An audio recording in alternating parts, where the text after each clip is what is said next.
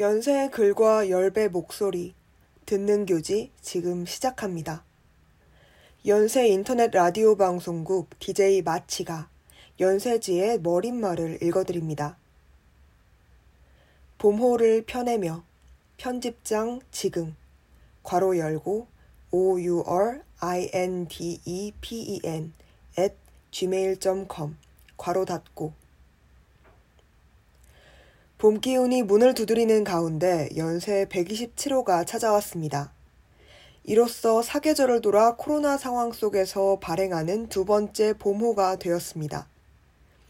비대면이라는 세 글자는 익숙해지고도 남았지만 노트북을 바라보며 한참 말을 쏟아내는 자신이 기묘해 보이기도 합니다. 이런 감각은 코로나 앞에 놓인 모두가 비슷하게 느끼고 있을지 모르겠습니다. 사람이 있어도 어쩐지 조용한 캠퍼스에서 꾸준히 지난 호를 채워넣으며 어딘가에서 읽히고 있으리라는 기대를 품기도 했습니다.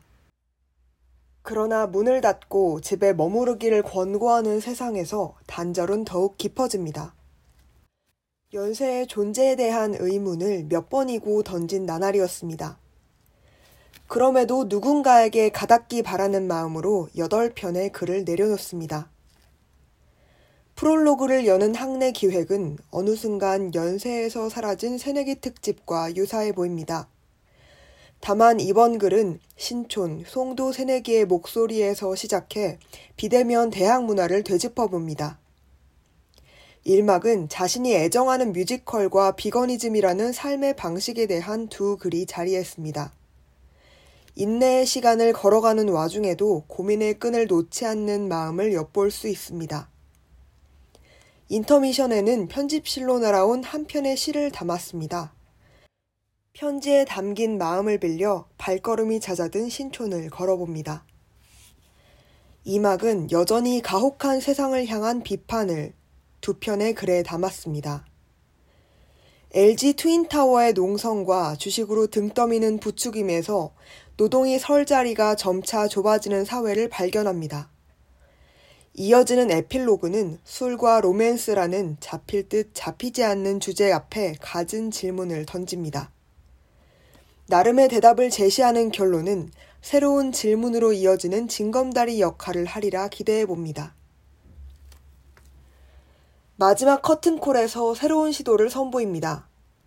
소설 형식으로 전개되는 글 안에서 살아 숨쉬는 이들의 음성을 전합니다. 상실이 가득한 세상 속에서 곱씹어 볼 만한 여운을 느껴보시길 바랍니다.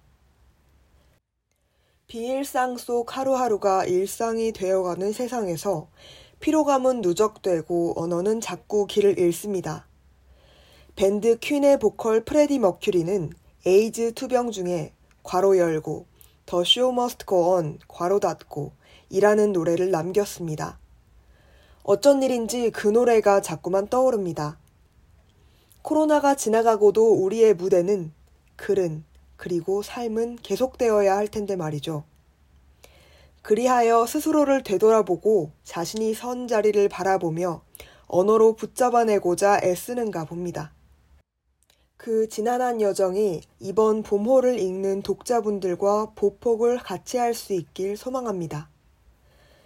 2021년 봄호 편집장 지금 지금까지 듣는 교지였습니다.